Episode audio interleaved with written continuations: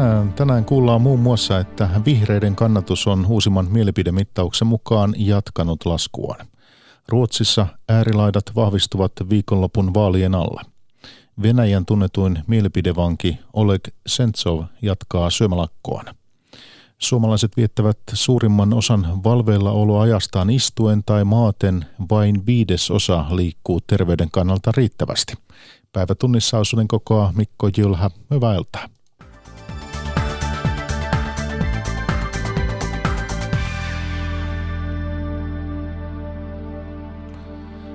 Ylen uusi puoluekannatusmittaus kertoo suosituimpien puolueiden kisan tiivistyvän. Kolme suurinta puoluetta mahtuvat kahden ja puolen prosenttiyksikön sisään. Sen sijaan vihreiden kannatus jatkaa sukellusta. Maria Stenros. Vaaleihin on reilut puoli vuotta. Vaalivoittajaa tuoreen mittauksen perusteella ei voi ennustaa, taloustutkimuksen tutkimusjohtaja Tuomo Turja. No sitä nyt ei voida sanoa, mutta se voidaan sanoa, että edelleen tilanne on sikäli sama, että SDP ja kokoomus taistelee suuremman puolueen paikasta ja keskusta on takaa jo asemissa. Selvästi kuitenkin näistä kahdesta jäljessä. SDP on keulilla. Oppositiossa olevien sosiaalidemokraattien kannatus on hiukan laskenut, se on nyt 20,3. Kokoomus on niin ikään vähän pudonnut, kannatus 19. Keskusta jäkittää 17,8 prosentissa. Näissä ei siis ole uutista, vaan uutinen on vihreiden kannatuksessa. Tuomo Turja. Kyllä mä olisin huolestunut, jos mä olisin vihreiden päättävissä elimissä. Vihreiden käyrä on pudonnut tasaisesti neljä kuukautta, se on nyt 12,6. Liikkuvia äänestäjiä lähtee, naisia, yli viisikymppisiä, koulutettuja.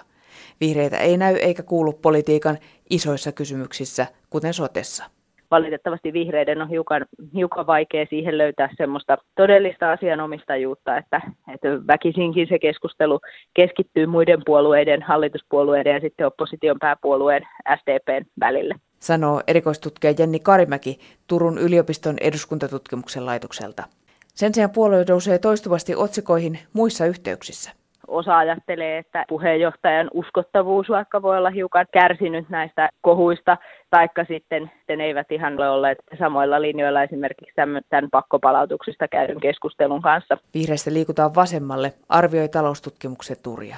Kun sitten katsotaan, että mistä taustaryhmistä tämä vasemmistoliiton kannatuksen nousu tulee, niin se on aika lailla peilikuva siitä, mistä vihreät on menettänyt kannatusta.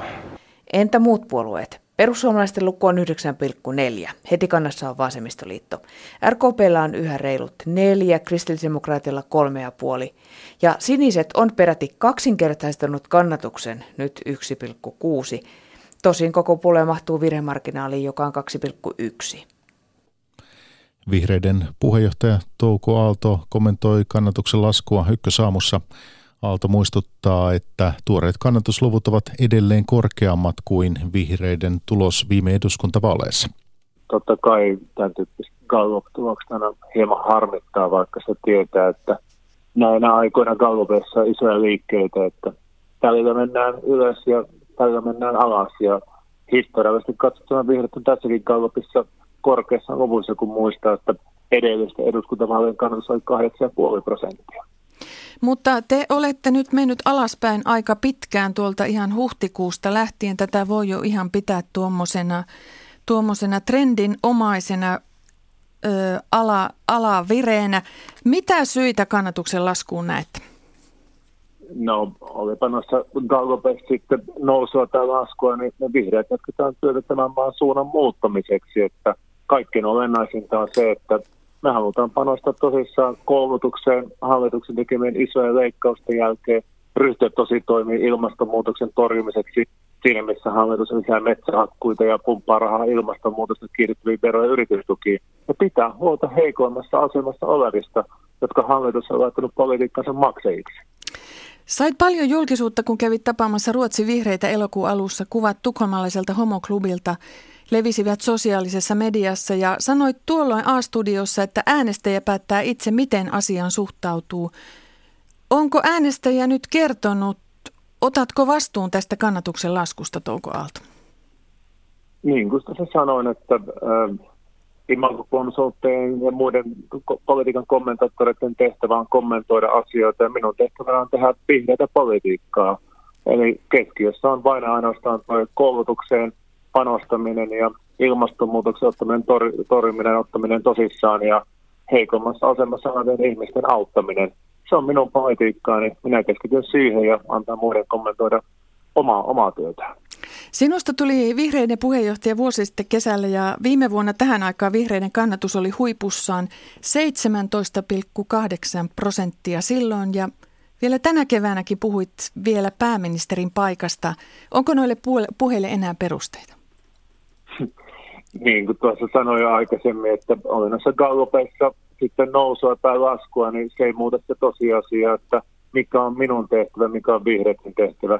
Meidän tehtävä on jatkaa työtä maan suunnan muuttamiseksi, sattaa koulutukseen, torjua ilmastonmuutosta ja pitää huolta heikommassa asemissa olevista ihmisistä. Se on minun tehtäväni, se on vihreille tehtävä. Tässä tämä kannatuksen lasku on tosiaan jatkunut sieltä nyt sieltä huhtikuusta lähtien.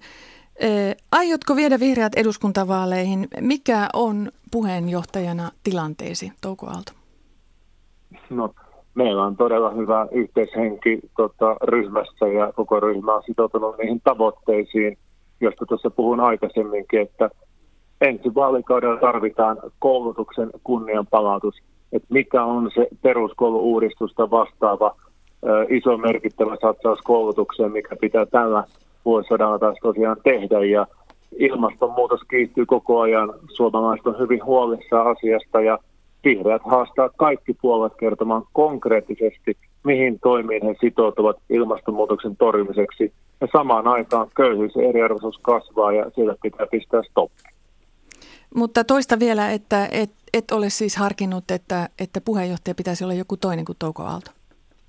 Ei, tota, tässä tehdään puhtaasti työtä niillä korteilla, millä mennään ja työtä riittää. Asia, asia, on, asia on vain ainoastaan niin, että hallitus on oikeastaan nyt viimeisessä budjetissa näyttössä antanut ja nyt tarvitaan suunnanmuutos.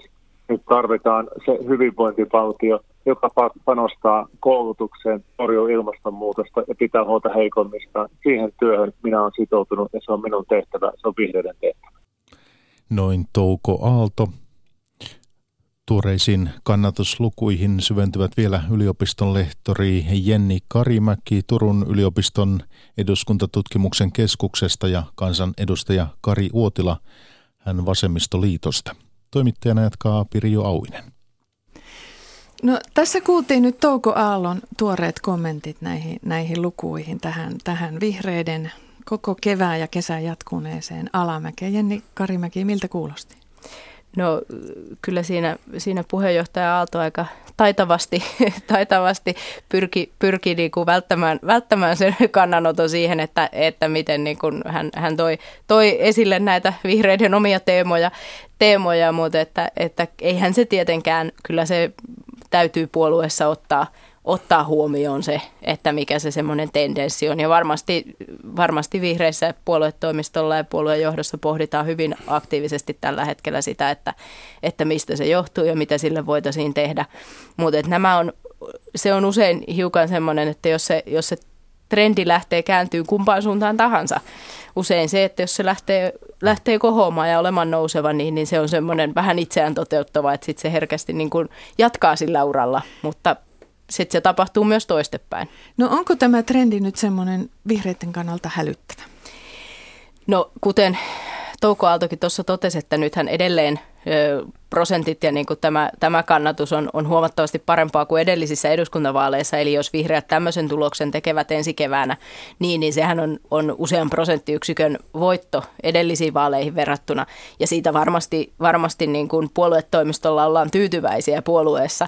Että ei, ei, ei niin kuin siinä mielessä nyt niin kuin ole, ole syytä kirvestä kaivoa heittää ja jotenkin niin kuin vaipua murheen alhoon, mutta, mutta eihän se millekään puolueelle tietenkään... Öö, vaalien lähestyessä ole, ole niin kuin mikään, mikään semmoinen juhlinnan paikka, jos se, jos se tendenssi tuntuu kääntyvän vähän väärään suuntaan. Kari Uotila, nyt noista taustatiedoista näyttäisi käyneen niin, että, että vihreistä on tullut, tullut väkeä nimenomaan vasemmistoliittoon. Mikä, mitä arvelet? Mikä on se syy, minkä takia, minkä takia nyt tämmöinen pako vihreistä on? No en tiedä, onko se pakoa, mutta totta kai olen tyytyväinen. Meillä on erittäin valovoimainen, hyvä puheenjohtaja, joka, joka nauttii suurta arvostusta ja jopa kunnioitusta yli puolueen rajojen. Ja varmasti sillä on vaikutusta tähän liikkuvien äänestäjien suureen joukkoon, mutta meillä on myöskin erinomaista politiikan tekoa. Meillä on yhteiskunnan uudistusohjelma, on vero-ohjelma ja tällä tavalla sillä on myöskin merkityksensä. Kun katsotaan tätä tilannetta sinne viimeiseen eduskuntavaaleihin, niin toki kaikki, jos puhutaan tästä punavihreästä puolueen ryhmittymästä SDP, Vasemmistoliitto, Vihreät, niin kaikki olemme – sen yläpuolella nyt niin meille tuli 1,4 prosenttia tässä kannatusmittauksessa lisää vihreille SDPlle vähän takkiin. Äskeisen puheenvuoron viitaten tietysti toivoisin, että kaikilla menisi vähintään nyt yhtä hyvin kuin tässä mittauksessa meillä vasemmistossa, mutta kyllä tätä liikettä on myöskin tämän äh, näiden puolueiden sisällä ja mm, varmaan se osittain selittää nyt tätä vihreiden alamäkeä ja meidän myöskin ylämäkeä. No vielä kysymys tästä, tästä Touko Aallon Tukholman, Tukholman visitistä ja, ja sieltä näistä levinneistä kuvista sieltä, sieltä homoklubilta. Onko nyt sitten niin, että, että, että politiikka on ihan oikeasti tämmöistä mielikuvien politiikkaa ja että, että, että Vasemmistoliitto tuntuu houkuttelevalta, että siellä nyt ei taideta ainakaan, no Lee Andersonilla oli, että taisi olla nämä omat, omat kaljottelukuvansa, mutta, mutta tuota, että, että tämmöisillä mielikuvilla on merkitystä. No ehkä se kertoo siitä, että kyllä suomalainen äänestäjä, perusäänestäjä, suomalainen kansalainen, niin on kuitenkin erällä tavalla sellainen vähän konservatiivinen, että se on pikkasen herkkä tällaisille mm, käyttäytymisessä oleville jutuille tai tällaisille yksityiskohdille, joilla ei niin kuin ison poliittisen tilanteen ja politiikan tekemisen kannalla ole mitään merkitystä, mutta ihmiset vaan kokee jonkun asian ärsyttäväksi ja kokee sen niin, että tämä ei kuulu poli- politiikan ja poliitikon positiivisen profiiliin, vaan negatiivista. Eli ei sille mitään voi. Kansalaiset tekee johtopäätöksiä ja ne voi näkyä sitten äänestyskäyttäytymissä tai kalluptuloksissa. Mitä arvelet, Jenny? No ylipäätänsä mun mielestä politiikka, sehän on mielikuvien. Siis sitähän mm-hmm. politiikassa myydään. Siis se, että puolueet lähtevät vaalitaisteluun, niin hehän yrittävät ly- luoda mm. sen oman, oman ideologiansa ja oman näkemyksensä pohjalta tietynlaisen mielikuvan siitä, että mikä se parempi tulevaisuus on, mikä on parempi huominen. Ja sehän on aina mielikuva, mm. koska siinähän myydään tulevaisuutta. Myydään sitä, että mitä, mitä tullaan tekemään. Niin, niin siinä mielessä tietysti se, että, että e, ei siihen voi olla vaikuttamatta se, totta kai jokainen äänestäjä punnitsee sitten, että mikä, mikä vaikuttaa siihen omaan näkemykseen enemmän. Jos sä olet hyvin vakuuttunut siitä puolueen muusta linjasta, niin silloinhan tietenkään tämmöinen asia ei, ei vaikuta sinun ajatuksiisi tai siihen, että, mitä, että se ei niin kuin saa sinua poistumaan sen puolueen kannattajana, kannattajista. Mutta jollekin toiselle tällä voi, voi olla sitten semmoinen, jos on miettinyt esimerkiksi vihreiden ja vasemmistoliiton välillä on siinä hiukan kiikun kaakun, että kumpi olisi, niin silloin tällaisella asialla saattaa sitten olla merkitystä. No tekikö Touko Aalto virheen, kun nuo kuvat pääsivät leviämään? Tekikö hän arviointivirheen puheenjohtajana? No voisin kuvitella, että, että jos nyt niin kuin jälkikäteen tämän se, kuinka paljon mediahuomiota tämä asia on saanut, niin, niin varmaan voi olla, että, että hän niin tekisi toisenlaisen ratkaisun näin niin kuin jälkikäteen. Mutta toisaalta se on, on jossittelu on turhaa, että, että siitä jatketaan, jatketaan, mihin on päädytty. Niin, näissä mittaustuloksissa ja tausta-aineistossahan käy ilmi se, että esimerkiksi vasemmistoliitolla on hyvin vankka ja uskollinen äänestäjäkunta. Se kertoo juuri siitä, että niitä liikkuvia on suhteessa vähemmän ja enemmän on niitä, jotka ihan aatteellisista syistä, periaatteellisista syistä ovat vasemmistoliiton edustamien poliittisten arvojen takana ja heitä ei niin paljon varmasti heilauta sitten tällaiset skandaalinpoikaset tai jotkut muut kuin sitä liikkuvaa äänestäjäkuntaa, jota on enemmän ehkä vihreissä keskimäärin kuin vasemmistoliitossa. Hmm. Tämä on ehkä semmoinen, semmoinen niin kuin viime vuosikymmenten tämmöinen niin trendi tavallaan, mikä, mikä on ehkä jossain määrin vahvistunutkin tämä liikkuvien äänestäjien määrä. Eli niiden, jotka päättävät vasta muutama viikko tai jopa vasta vaalipäivänä sen, että mitä puoluetta ja mitä ehdokasta äänestävät. Ja tämä totta kai tekee, tekee niin tämän ennustamisen ensinnäkin haastavaksi niin politiikan tutkijoille, medialle kuin sitten toisaalta puolueille sen ennakoinnin, että mihin, mihin ne liikkuvat äänestäjät sitten asettuu siinä vaalipäivänä.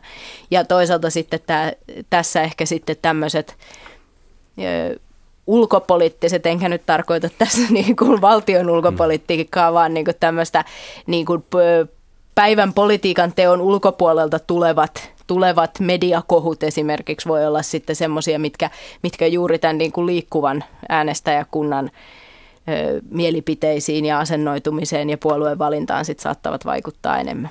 No Kari Uotila sanoi, että vasemmistoliitolla on uskollinen, uskollinen äänestäjäkunta. Voiko, voiko puolueet arvioida tällä tavalla, että, että ketkä on enemmän tällaista li, liikkuvamman väen, väen puolueita ja kenellä on tämmöinen vakaus siellä pohjalla? Kyllähän kaikilla puolueilla varmasti on semmoinen tietty, tietty ö, tavallaan vakaa oma kannattajakunta, kunta, että, ja toisilla puolueilla se on sit niin kun, niitä on ehkä hiukan enemmän, jos nyt ajatellaan vaikka kokoomusta, joka nyt siellä suurin piirtein niin kun vähän vajaassa 20 prosentissa edellisvaaleissa taisi olla 18 ja jotain, niin, niin et kyllähän se on liikkuu kokoomuksella esimerkiksi se prosentti aika, aika uskollisesti niin kuin näissä kannatusmittauksissa siellä nurkilla, että voidaan ajatella, että heillä on semmoinen tietty, tietty aika vakaa kannattajakunta. Kaikillahan sellainen on, mutta että, että se, on, se on sitten, ja näiden mittausten, mittausten ja sitten kun puolueet itse teettävät näitä, näitä tota, noin imakoja ja muita, muita tutkimuksia, niin niissähän sitä sitten pyritään nimenomaan mittaamaan, että missä se, missä se on se vakaiden niin sanottujen varmojen äänestäjien, vaikka eihän sellaista tietenkään saa koskaan lähteä sillä ajatuksella, että olisi varmoja äänestäjiä, vaan kaikki pitää voittaa aina puolelleen, mutta että, että sitä tietysti yritetään haarukoida sanoi yliopistolehtori Jenni Karimäki Turun yliopiston eduskuntatutkimuksen keskuksesta. Hänen kanssaan tuossa keskustelemassa kansanedustaja Kari Uotila Vasemmistoliitosta. Uotila kertoi viime kuussa, että hän jättää eduskunnan 22 vuoden jälkeen eikä asetu ehdolle ensi kevään eduskuntavaaleissa. Ruotsin vaalikeskustelun ja kampanjoiden kärjistyminen on suosinut äärilaitojen puolueita – Ruotsin demokraateille ja vasemmistopuolueelle on mielipidemittausten mukaan luvassa vaalivoitto. Kirjeenvaihtaja Riikka Uosukainen kävi seuraamassa puolueiden kampanjointia Hudingessa ja Linköpingissä.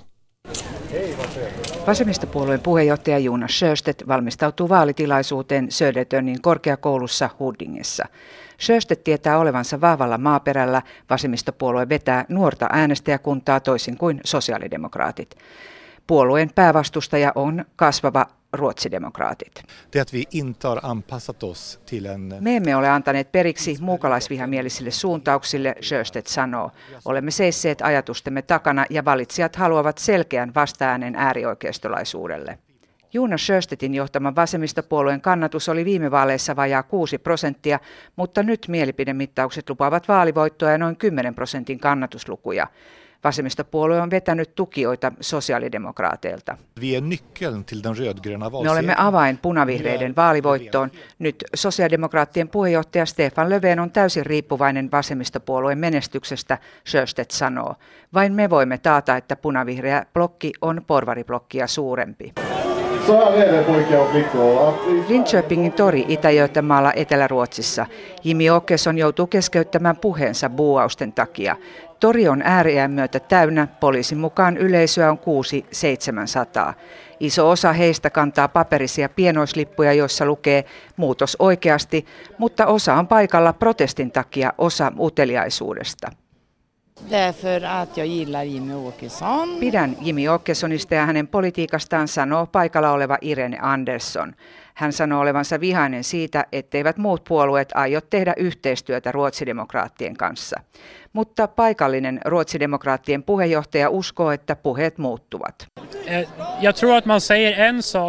On yksi asia, mitä sanotaan ennen vaaleja ja vaalien jälkeen Linköpingin ruotsidemokraattien puheenjohtaja Jonas Andersson sanoo. Ruotsidemokraatit eivät itsekään usko nousevansa hallitukseen vaalivoitosta huolimatta. Sen sijaan vasemmistopuolueen puheenjohtaja Jonas Sjöstedt näkee itsensä jo varapääministerinä, jos punavihreä hallitus vaalien jälkeen syntyy. Yhdysvalloissa presidentti Donald Trumpin hallinnon jäsen sanoo hallinnossa olevan henkilöitä, jotka yrittävät suojella maata presidentiltä. New York Times-lehti julkaisi hallinnossa työskentelevän kirjoituksen – poikkeuksellisesti nimettömänä. Trump on vaatinut New York Timesia paljastamaan kirjoittajan henkilöllisyyden kansallisen turvallisuuden nimissä. Washingtonista raportoi kirjeenvaihtaja Paula Vileen. Presidentti Donald Trumpin hallinnon sisältä on nyt kaksi päivää peräkkäin tullut julki Yhdysvaltain presidentin toimintatapaa ja kykyä vahvasti kyseenalaistavia väitteitä. New York Times-lehti julkaisi eilen varsin poikkeuksellisesti nimettömän kirjoituksen, jonka kirjoittaja on lehden mukaan Trumpin hallinnon jäsen. Kirjoituksessa Trumpista piirtyy vähemmän mairitteleva kuva – Kirjoittaja luonnehtii Trumpin johtamistapaa impulsiiviseksi ja ailahtelevaksi ja presidentin mielijohteiden olevan usein epädemokraattisia. Presidentin toimintatapa johtaa kirjoittajan mukaan harkitsemattomiin, jopa edesvastuuttomiin päätöksiin, joita joudutaan perumaan. Kirjoittajan mukaan hallinnon sisällä oleva vastarintajoukko yrittää estää presidentin impulssit ja toimia oikein, vaikka presidentti ei niin tekisi – Tämä on kirjoittajan mukaan johtanut kahden raiteen presidenttiyteen. Siinä samaan aikaan, kun Trump esimerkiksi osoittaa mieltymystä itsevaltaisiin johtajiin, kuten Venäjän Vladimir Putiniin, muu hallinto toimii toisella raiteella varjellen perinteisiä liittolaissuhteita ja ajaen esimerkiksi Venäjän vastaisia pakotteita. Kirjoittajan mukaan heitä motivoi toimiminen Yhdysvaltain edun mukaisesti, sillä Trump toimii hänen mukaansa tavalla, joka on vahingollista Yhdysvalloille. Kirjoittaja luonnehtii vastarintajoukkoa huoneessa oleviksi aikuisiksi kaauksen keskellä. Presidentti Trump on vaatinut New York Timesia paljastamaan kirjoittajan henkilöllisyyden kansallisen turvallisuuden vuoksi. Tosin hän myös epäilee, onko kirjoittajaa oikeasti edes olemassa. So if the failing New York Times has an anonymous editorial, can you believe it? Anonymous, meaning gutless, a gutless editorial. Trumpin mukaan nimettömänä kirjoittaminen on pelkurimaista – New York Timesin julkaiseman kirjoituksen väitteet ovat hyvin samankaltaisia kuin Watergate-skandaalin paljastaneen toimittaja Bob Woodwardin tuoreessa kirjassa. Woodwardin ensi viikolla julkaistavaan kirjaan on haastateltu hallinnon jäseniä. Siinä väitetään heidän esimerkiksi vievän papereita pois presidentin pöydältä ennen kuin hän ehtii niitä allekirjoittaa. Trump on tyrmännyt myös Woodwardin kirjan sepitykseksi. Washingtonista Paula Vileen. Venäjällä vankilassa oleva elokuvaohjaaja Oleg Sentsov jatkaa yli sata päivää kestänyttä syömälakkoa. Venäjän viranomaiset pidättivät Sentsovin Krimillä toukokuussa 2014 ja tuomitsivat hänet seuraavana vuonna terrorismisyytteistä 20 vuoden vankeuteen. Länsimaat, ihmisoikeusjärjestöt ja lukuisat kulttuurihenkilöt ovat vaatineet Venäjää vapauttamaan elokuvaohjaajan. Только в настоящее время начали крошиться зубы. Hampaat ovat alkaneet lohkeilla ja hiukset putoavat. Terveys heikkenee asteittain, mutta peruuttamattomasti Aleksentsovin serkku lukee elokuvaohjaajan lähettämää kirjettä. Kirje on maaliskuulta ajalta ennen syömälakkoa ja vankeudessa istuvalla Sentsovilla oli terveysongelmia jo tuolloin. Viime toukokuussa Sentsov ryhtyi syömälakkoon kiinnittääkseen huomiota omaan ja toveriensa tilanteeseen Venäjän jalkapallon MM-kisojen tuntumassa. Natalia Kaplan tapasi serkkunsa viimeksi heinäkuun alussa. Hän oli hyvin nääntynyt jo tuolloin. Hänen oli vaikea istua ja keskustella, mutta henkisesti hän oli sama vanha Aleg. Hän ei ollut murtunut, Natalia Kaplan kertoo. Luoteis-Siperiassa Jamalin niemimaalla sijaitsevassa vankilassa istuvan Sentsovin syömälakko on tänään kestänyt 116 päivää. Sentsovin tilaa on kuvattu kriittiseksi.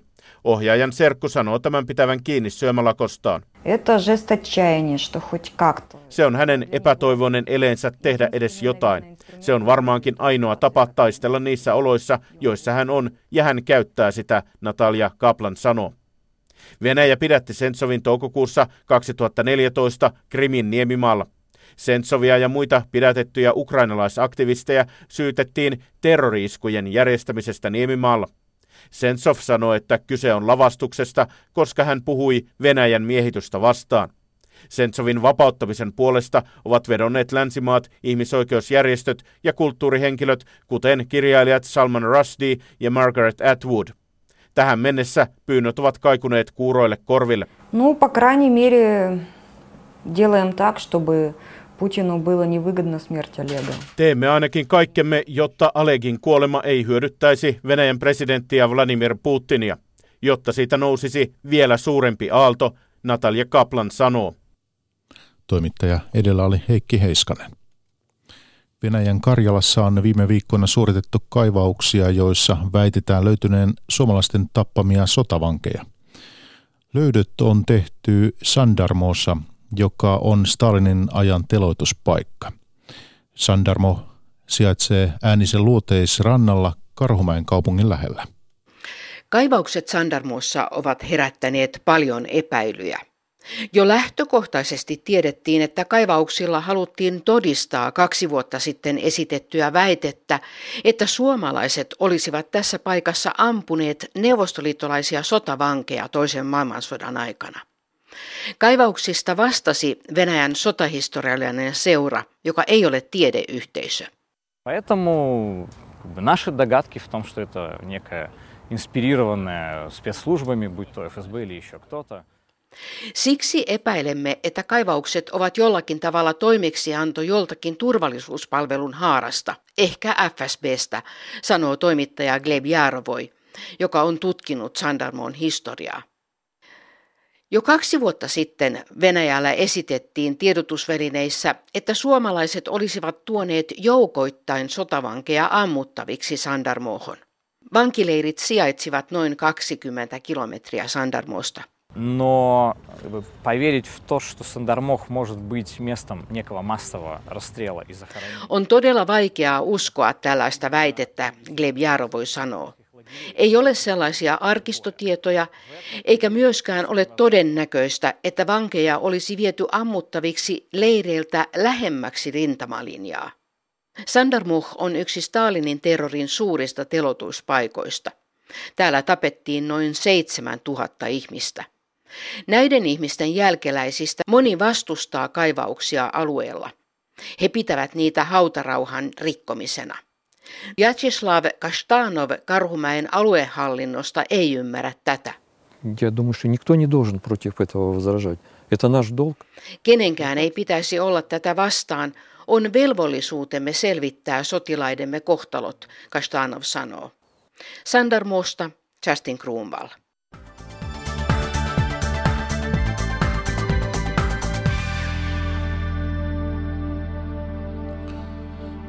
Suomalaisista vain joka viides liikkuu terveyden kannalta riittävästi. UKK-instituutin tuoreen tutkimuksen mukaan suurin osa päivän valveilla olotunneista käytetään istuen tai maaten. Paula Tiessalo. Valmiina, toikoillanne. Helsingin Unisportin kuntojumpassa hikoileva Heidi Partanen on malliesimerkki tarpeeksi liikkuvasta aikuisesta – ainakin se lihaskuntotunti ja tanssitunti ihan pakko pakko saada joka viikko mahtumaan. Ja sitten sen lisäksi mä kävelen kaikki työmatkat. Niin kuin joka aamu kävelen 2,7 kilometriä töihin, että niin kuin tulee sitä kävelyä sitten ihan luonnostaan kanssa se terveyssuositusten mukainen 2,5 tuntia viikossa. Heidi Partanen on poikkeus suomalaisten joukossa, sillä vain joka viides meistä täyttää kestävyysliikuntasuosituksen – UKK-instituutin laajan yli tuhannen ihmisen mittaustuloksiin perustuvan tutkimuksen mukaan me vietämme suurimman osan valveillaoloajastamme paikallaan istuen tai maaten. Erikoistutkija Pauliina Husu UKK-instituutista. Eniten paikallaan olo tulee nuorille aikuisille. Meillä tutkimuksessa oli 20-69-vuotiaita aikuisia, niin siellä 20-29-vuotiailla heillä paikallaan olo on eniten. Eli silloin voisi ehkä päätellä näin, että ne nuorilla aikuisilla, jos sitä paikallaan oloa on, niin se voi ruveta keräämään niitä terveysriskejä sitten elämän varrelle jo siellä aika nuorena. Kyllä, juuri näin. Liikkumattomuus voi aiheuttaa ongelmia muun muassa aineenvaihduntaan, tuki- ja liikuntaelimiin sekä heikentää muistia ja päättelykykyä. Vaikka ei itse yltäisikään liikuntasuosituksiin, on pienikin vähennys paikallaan oloon hyvästä. Tässä mitattiin nyt sitä kestävyysliikkumista, mutta mikä tahansa portaiden nousu tai työpaikalta kopiokoneen luokse kävely, niin kaikki on aina plussaa. Kyllä, kaikki on plussaa ja kaikki liike on pois siitä paikallaan vietetystä ajasta. Eli ihan pienet jalottelutauot, parin minuutin tauot. Jos että nousee tuolista ylös, niin on, on eteenpäin. Vihapuhe hallitsi ihmisten toimintaa ja tunteita jo sata vuotta sitten – Huhumylly vastapuolen veriteoista kiihotti vihaan niin punaisia kuin valkoisiakin sisällissodan aikana ja heti sen jälkeen.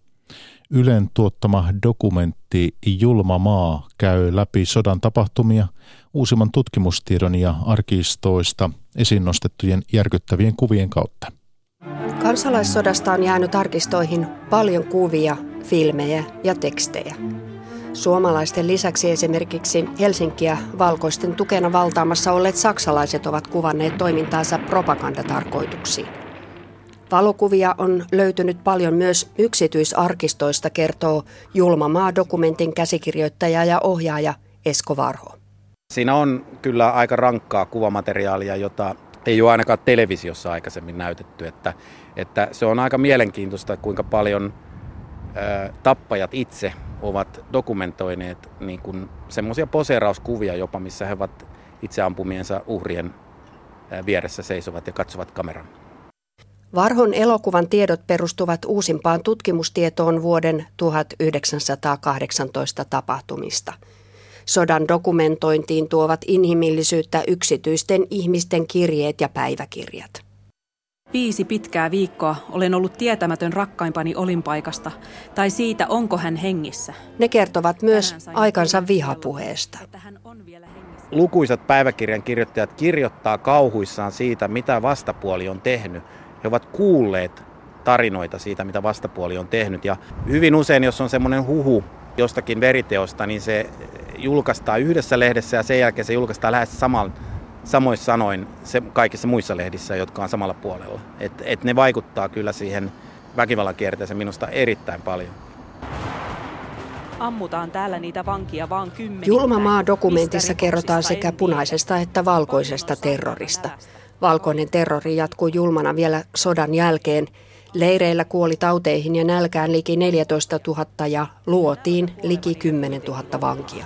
Esko Varho vankileirikuolemista osa selittyy nimenomaan näillä taudeilla ja, ja, ja tota, ne ei ole niin kuin sellaisia suoraviivasta tappamista kuin tota, ampuminen, mutta sitten toisaalta se pitkä kiduttaminen ja, ja nälkäkuolema niin on se hirveä tapa kuolla. Toimittaja oli Päivi Puukka.